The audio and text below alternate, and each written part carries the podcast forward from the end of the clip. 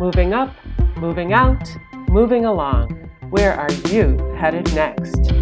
I'm Christy Cassidy, your host and the creator of Moving Along, a podcast about travel, relocation, and life transitions.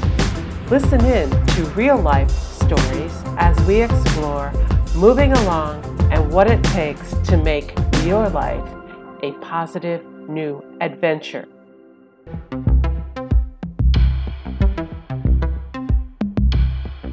Welcome to part two of my interview with Sonia Weisapple. Known as the Chaos Whisperer, Sonia is CEO and founder of Seriatim in New York City, professional organizers and inventory management experts. Sonia's mantra is know what you have. When you know what you have, she says, you can learn its value. You can figure out what it's worth. And with that, we start part two with Sonia's story about the brass pig. So here's a story little old couple, rickety, deciding no longer to have their pied a terre kids don't want anything. They only want a few things to take back up to their primary residence in Connecticut versus Manhattan. They have a lifetime of possessions, of which the wife is convinced that her family heirlooms of these Asian pieces that were made into lights are the most valuable possessions they own. And the husband is, yes, dear. You know, so in the process, it's the I don't want that. I don't want that. I don't want that. The kids don't want that. Just off with it. So, in the putting likes with likes, you put all the tchotchkes together, all the vases together, all the kitchen stuff together, all the art together. And then we brought through estate buyers to look and to see and to test who's interested in what, what catches people's eyes. Of course, the missus is like, don't you love my urns? And everyone kind of went, They're nice, but they're drilled. They, they were a value before they became lamps, but now that they're lamps, they're not valuable. She's like, But they're appraised for X number of thousands of dollars from the 70s. And we're in the, you know, many decades later. And she's like, That's what they were appraised at then for replacement cost because they were in vogue. But now they're not in vogue as much. And they're compromised. They're not pristine Asian art anymore.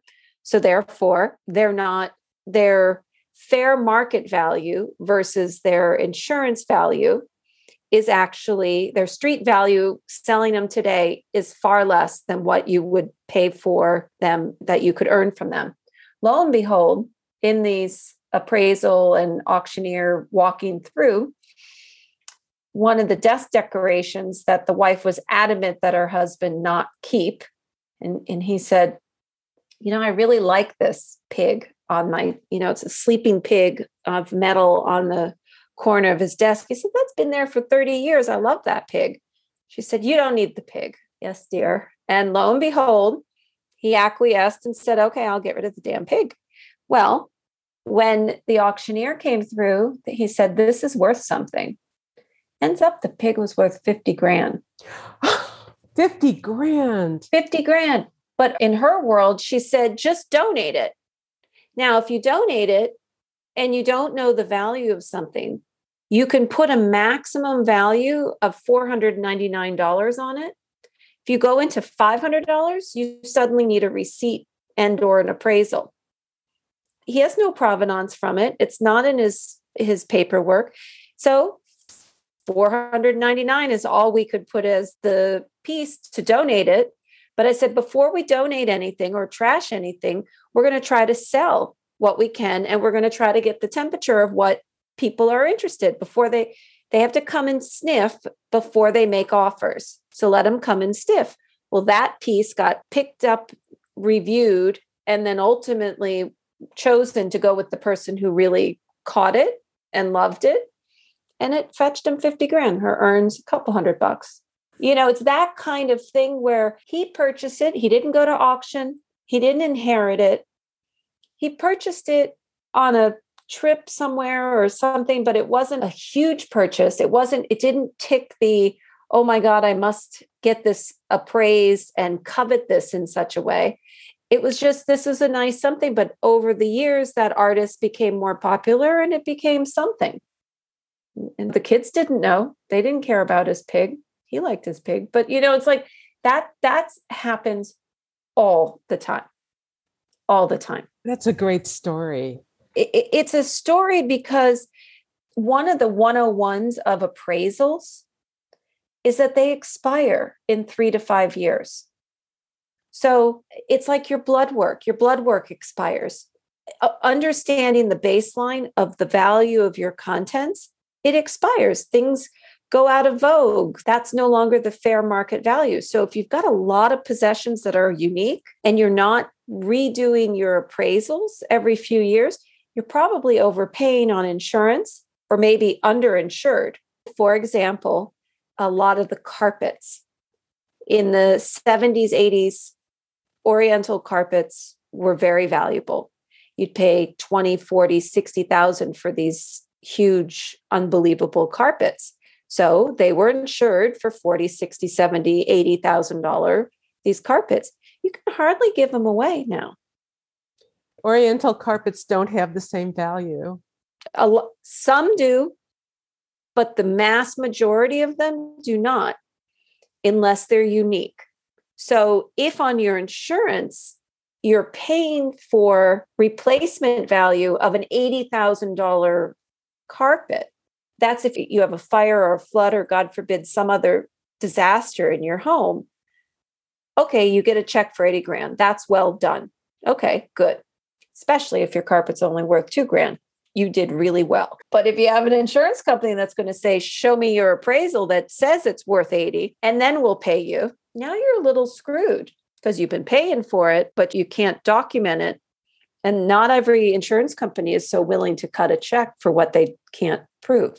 so uh, we're just at the mercy of whichever way the wind blows in terms of collectibles, in terms of the value of the stuff that we always thought was valuable isn't so valuable. Yes. Is this always been the way? I mean, I always thought things just kind of went up and up eventually. No, this is the way. This is the this way. Is the All way. that brown furniture. Currently, but if it was 25 years ago, 30 years ago, you paid a pretty penny for it. And frankly, if you go down to New Orleans or Georgia, you'll pay a pretty penny for it. Hmm. But on the East Coast, you're not going to pay for that. You can't give that away. You can hardly donate it. Why do you think that is? Because it just it, it, now it's mid. It, it's not in vogue. It's like why does fashion change? You know, so either you can be haute couture and you can have everything just so, or you love what you love, you use it, you enjoy it, and whatever it is. But you just shouldn't be silly with paying for insurance on something that isn't actually worth it. One of the jobs I did out in California that was really one of my life lessons, it was for a famous old TV star and his family. And that job, they had a very high premium of insurance. And the family office every year renewed the insurance policy and they paid in premiums, probably 10 grand a month in premiums you know you're, you're dealing with 120 150000 dollars in insurance premiums so when i was hired to come out to start to move an inventory i said let me have the insurance policy i want to see what values some of these things are because if we're going to turn around and start to liquidate things what am i looking for first of all couldn't find things that were on the insurance policy so when you're insuring something and it's on the insurance policy, that's a waste. And then when you're insuring something on the insurance policy that is no longer of that value, that's a waste. And when you have things that aren't on the insurance policy, that's a problem. Did you ever or, find where some of that stuff went? No, it was gone. And that goes to we had at one point talked about in an estate scenario what happens when you're selling things in an estate you go through what you have you figure out what's there and you try to make the most of it but kind of you're in a automatic drive moment of trying to make decisions because a parent's passed or a sibling's passed and you're trying to just reel and get the job done. And it's normally months later that you're like, hey, whatever happened to that blue vase that Boo Boo had, you know? And you're like, I don't, I don't remember seeing it. You don't remember donating it. You don't, and suddenly you start to wind back through, huh, was it even there? And I find that in many situations, even in my own life, when you have something that you treasure and you've brought people into your home to caregive for a family member and they're working 24/7 and they're in and out of your cabinets and you you've trusted them with your most precious thing, a family member. So inevitably you're trusting them to walk freely within the confines of your space when you're absent or you're not conscious. And some people aren't on the up and up and things just go MIA. And a lot of times, families, after the settling of someone's home, you know, whatever happened to mom's ring? Or did we ever see that brooch? Or, oh, I, I couldn't find the vase. I, I, I walked one of my dearest friend's aunt's place who had 24 hour care and she was wheelchair bound and drooling, you know, and not uh, necessarily of her normal strong self. And I love to cook. And there was a midnight blue KitchenAid in the kitchen. And every time I passed to go and see her, I eyed the KitchenAid thinking, that is one handsome KitchenAid that is not being used. You know, she never cooked. She didn't like food. She was this big, but she had this beautiful KitchenAid. And one day I walked through the kitchen and it was a big blank hole. Oh. And I was like, I know that she did not get out of her wheelchair and go and put that anywhere. I know that. So I called my girlfriend and said, WTF, hmm. did you know, because you're out of state, that she's missing this thing? And she said, Oh, hmm. So she made some calls to some of the caregivers, at which point someone said, Oh, she gave it. That's the answer, isn't it? Your mom gave it to me. Your grandma gave it to me. Well, she thought I liked it so much that I would be able to use it because she's not using it. Mm-hmm. And she would give it to her, but you know she didn't give it to her. So, what else did she not give her that is also not there? Because it's pretty ballsy to take something big. But it's rarely, I, I had one client who had care for her mother in the house. And I said, You need to have an inventory of what's in the house. She said, No, we have all the appraisals. I said, It's not the art, it's not the furniture, it's the small stuff, the stuff that you won't notice is missing. Poo pooed me, poo pooed me, you know, kind of thing, and said always there was a reason for not. And then I got the call saying, I opened the sideboard in the dining room table and I found one knife. The whole silver collection is missing. Wow. And I said, okay, well, that's a twenty, thirty thousand dollar sterling silver set that's now MIA, and you don't know who took it, and you don't know when because you weren't in the dining room visiting that sideboard on a regular basis, so you have no idea, and therefore, who do you blame? You can't call the cops. I mean, what do you do? Instead of being mad at people, someone clearly needed it. They clearly didn't need it as much but that's not the point. The point is the family, before they made a choice to put themselves in a compromised position, needed to have one more barrier of protection. Just know what's there. So, are you a fan of webcams? Not really, but I understand why they exist. Mm-hmm. And what do you say to people in situations like that? There's so many people now that need home health care, yeah. and more and more people think it's a better situation oh, than. Oh, definitely, definitely. My my whole thing is absolutely keep them at home, let them have the care at home, but create a some clarity around the fact that this exists that if there was silver or jewelry or things that are small that are precious or even not precious financially but just emotionally precious take them out of the house before the caregivers come in. Take away the temptation. And then everyone that you interview or comes through the door or the agency, you need to say, I want you to know that we have a complete listing of what's here in the house. So, FYI, but you can't BS that. You need to know. Just be eh, upfront about it. Just be upfront. And that we're trusting you to be not only in charge of this person, but to protect the house and the contents while you're here, often alone with our loved one. Because if someone knows that you know, it's like there's a thought around not doing it, there's a deterrent. It's like, beware of dog. you, you're like, hmm, if I'm going to break into a house, do I want to go to the one with the dog sticker and the dog bowl? Or do I want to go to the one with the lights out and no sticker and no dog bowl? You know, it's just an added acknowledgement of it. And not everyone can do that. Sometimes crisis hits and you have to act really fast.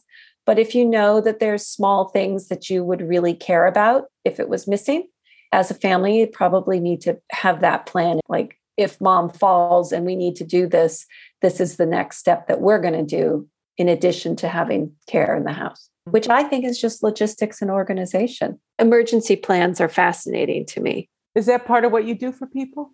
No, it's something I'd like to do for people. But I don't want to talk doomsday. I spend a lot of time talking about death and preparation around it. And I'm actually a really positive, happy person who just kind of blissfully goes through life typically. So I don't want to worry. But part of what calms me down is knowing that there's a plan in place for certain things. That I'm like, okay, if something happened, this would happen. So therefore, everything's taken care of. I like that. But no, emergency planning. September 11th was a good test for that and living so close to the World Trade Center. And so after that day, it taught me to do the backups for the business and to have redundancy. You call yourself a chaos whisperer. You're not Marie Kondo, although you respect her and her work for clutter clearing. What is this concept? You mentioned the Scandinavian concept of dustagning. Is that how you say it? It's death cleaning. And it, it goes back to the emergency plan in some ways. It's the idea that you are always preparing. You know you're going to die. It's making the decisions of you know that it's a big deal to tackle the photos, but you're going to nibble at it and you're going to continuously do it. Versus a lot of people just say, Yeah, I'll get to that someday. And then someday you may find yourself compromised and not able to deal. So then it becomes someone else's problem. So that concept is that you are surrounding yourself with things that you actually use and are supporting you and that all the excess is being nibbled at consciously. Every project doesn't have to be a project. You can right. nibble at the edges. It always seems to me that when you get rid of stuff, that makes room for new mm-hmm. stuff. Absolutely. but sometimes, stuff. but sometimes the joy is to have space and not just stuff filling the space. And you know, when people move from small into big space, it's like, oh, look at how much closet space I have. And then you come back 10 years later and you're like, I ran out of room. I can't fit in this space. And it's like, yeah, because things expand to fill what you have. By having the space and the conscious mindset of that's going to remain a blank wall, or I'm going to put a big piece of art on that, and I'm not going to put shelves and I'm not going to put a hundred things on those shelves. Or I'm going to get rid of the shelves because that forces my hand to get rid of the contents of the shelves. You know, it, that's the death cleaning. That's the, do I really need all this? You know, you're not taking it with you. What I hear you saying is that it's better in a way to let it have new life by giving it to Goodwill. Or if you're more ambitious, to sell a collection or to eh, donate it if it's a valuable collection, if it's art, if it's absolutely something that a museum would like, or one of your children who really appreciates it. That's right. That's absolutely right. And make those plans up front.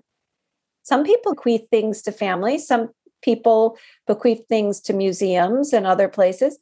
but they don't actually ask those people or the museum whether or not they'll actually take it. They just put it in their will and assume that that will be easy to accomplish. and that's not always as easy to accomplish those last wishes because the museum's like, I don't want that. Then what happens? Then it becomes the decision of the executor. What are we going to do? We've inquired, they've shut it down. Do we go to another one like it? Or was that the intention? Only this museum will take it. And if this museum doesn't want it, then do we sell it and give the money to the museum? There's all sorts of ways to do it, but knowing what you own, having harmony in your space, the harmony keeps you well. The knowing what you own allows you to make some informed decisions around insurance and security for your items and estate planning. Then you just go on your way. But if you're constantly bringing things into your world, it's like working in a garden. You swear you weeded that area. You know that there were no weeds yesterday. And lo and behold, you've come back out two days later and there is stuff where there shouldn't be. And that is most people's lives on their kitchen counters and on their shelves. Weeding is what it is. Some people just take their arm across that counter and they put it in a bag and they put the bag in the closet. Another time, vinyana. And then the closet is full. And then the bag collection goes to the garage. And then the garage that was empty becomes full. And then you go to a two car garage and it just snowballs. And who wants to start unpacking all those bags that you know you didn't want to deal with in the first place. It's what happens. it totally is what happens to people. And you've seen the best and the worst. I've seen the best and the worst, and I love them all. You know, it's no judgment around it. It's actually, it's fun. It's like, okay, why are you doing it? What is working for you in this scenario? Because clearly something's working. And you need to know that you've got it or you're prepared. You know, there's something that's triggered by not letting it go.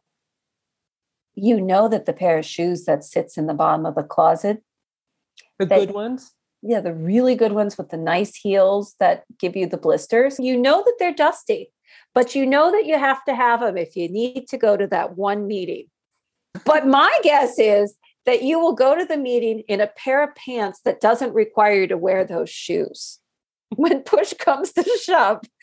And so those shoes are really not necessary. I, I had a pair of shoes with heels on them, and on the back of the heel, I, I, guess I had walked in the subway with something and I stubbed the toe a little, and there's a little piece of leather sticking up. And in the back, the heel had pushed up towards the top, and the leather was compromised. Took it to the shoemaker, he fixed it. It looked better than before. But at the end of the day, I always felt my shoes were semi broken and they weren't just right. And so I'd get them out, I'd go to put them on, and I was like, mm, they're not perfect. They're not going to let me put my best foot forward. I'm just going to leave them right here for now. And finally, there was comes a point where you're taking apart your claws and you're like, you're really dusty. I have not worn you. And no matter how cute you are or how expensive it was, it's like the reality is someone else may find these to be the perfect thing they need, but they are not working for me anymore. Damaged goods for you, but the perfect pair of shoes to wear to the next wedding for somebody else. Eh, that's right. With glee and joy instead of being dusty in my closet. They have a new life. They have a new life the one thing that I really hope for most people, Brene Brown talks about it a lot that the people have a lot of shame. They have a lot of shame and they tell themselves that they're not good enough with how they keep things or not making enough choices. And I think that it's really important to just sometimes say mercy, hire someone, resolve your environment to support you so that you can manage it with ease versus feeling like you're starting at the bottom of a very big mountain that you have to transform to get to that oh, moment that your life is okay. And I think having that ability to be kind to yourself to say, I'm not able to do this by myself. I'm not interested in doing this by myself. This is not as much fun to not have someone laugh with me or to help lift that stuff out or to go through the photos and share the memories. There, there's just sometimes it's it's lonely. And you don't have to be alone. You don't have to be alone. And I think just be who you are. If it means that you have weeds in your garden and stuff growing off the counters and all those miscellaneous drawers, and you're healthy and happy, then screw it. Be right there. And just be there with full heart. And if for some reason you're like, you know what? I need a clearer path to getting dressed every day. And every time I open my closet, I'm upset. Watch how you feel and then figure out who can help you make it so that you're not upset. Just be kind. Your stuff affects you. So just try to watch how you feel in your space and protect yourself. Wow, Sonia, this has just been so interesting to talk to you. It's just fascinating. I might have said this before. I could talk to you for another two or three hours. Thank you for sharing. Thank you so much. Sonia and her team at Seriatim are full of good ideas and tips for organizing your stuff and knowing what you have. Whether it's your closets or an estate, Sonia's got ideas and plenty of expertise to go around. You can read Sonia's blog at seriatim.net. Links are in the show notes. Thanks for listening. And let us know what do you think? See you next time.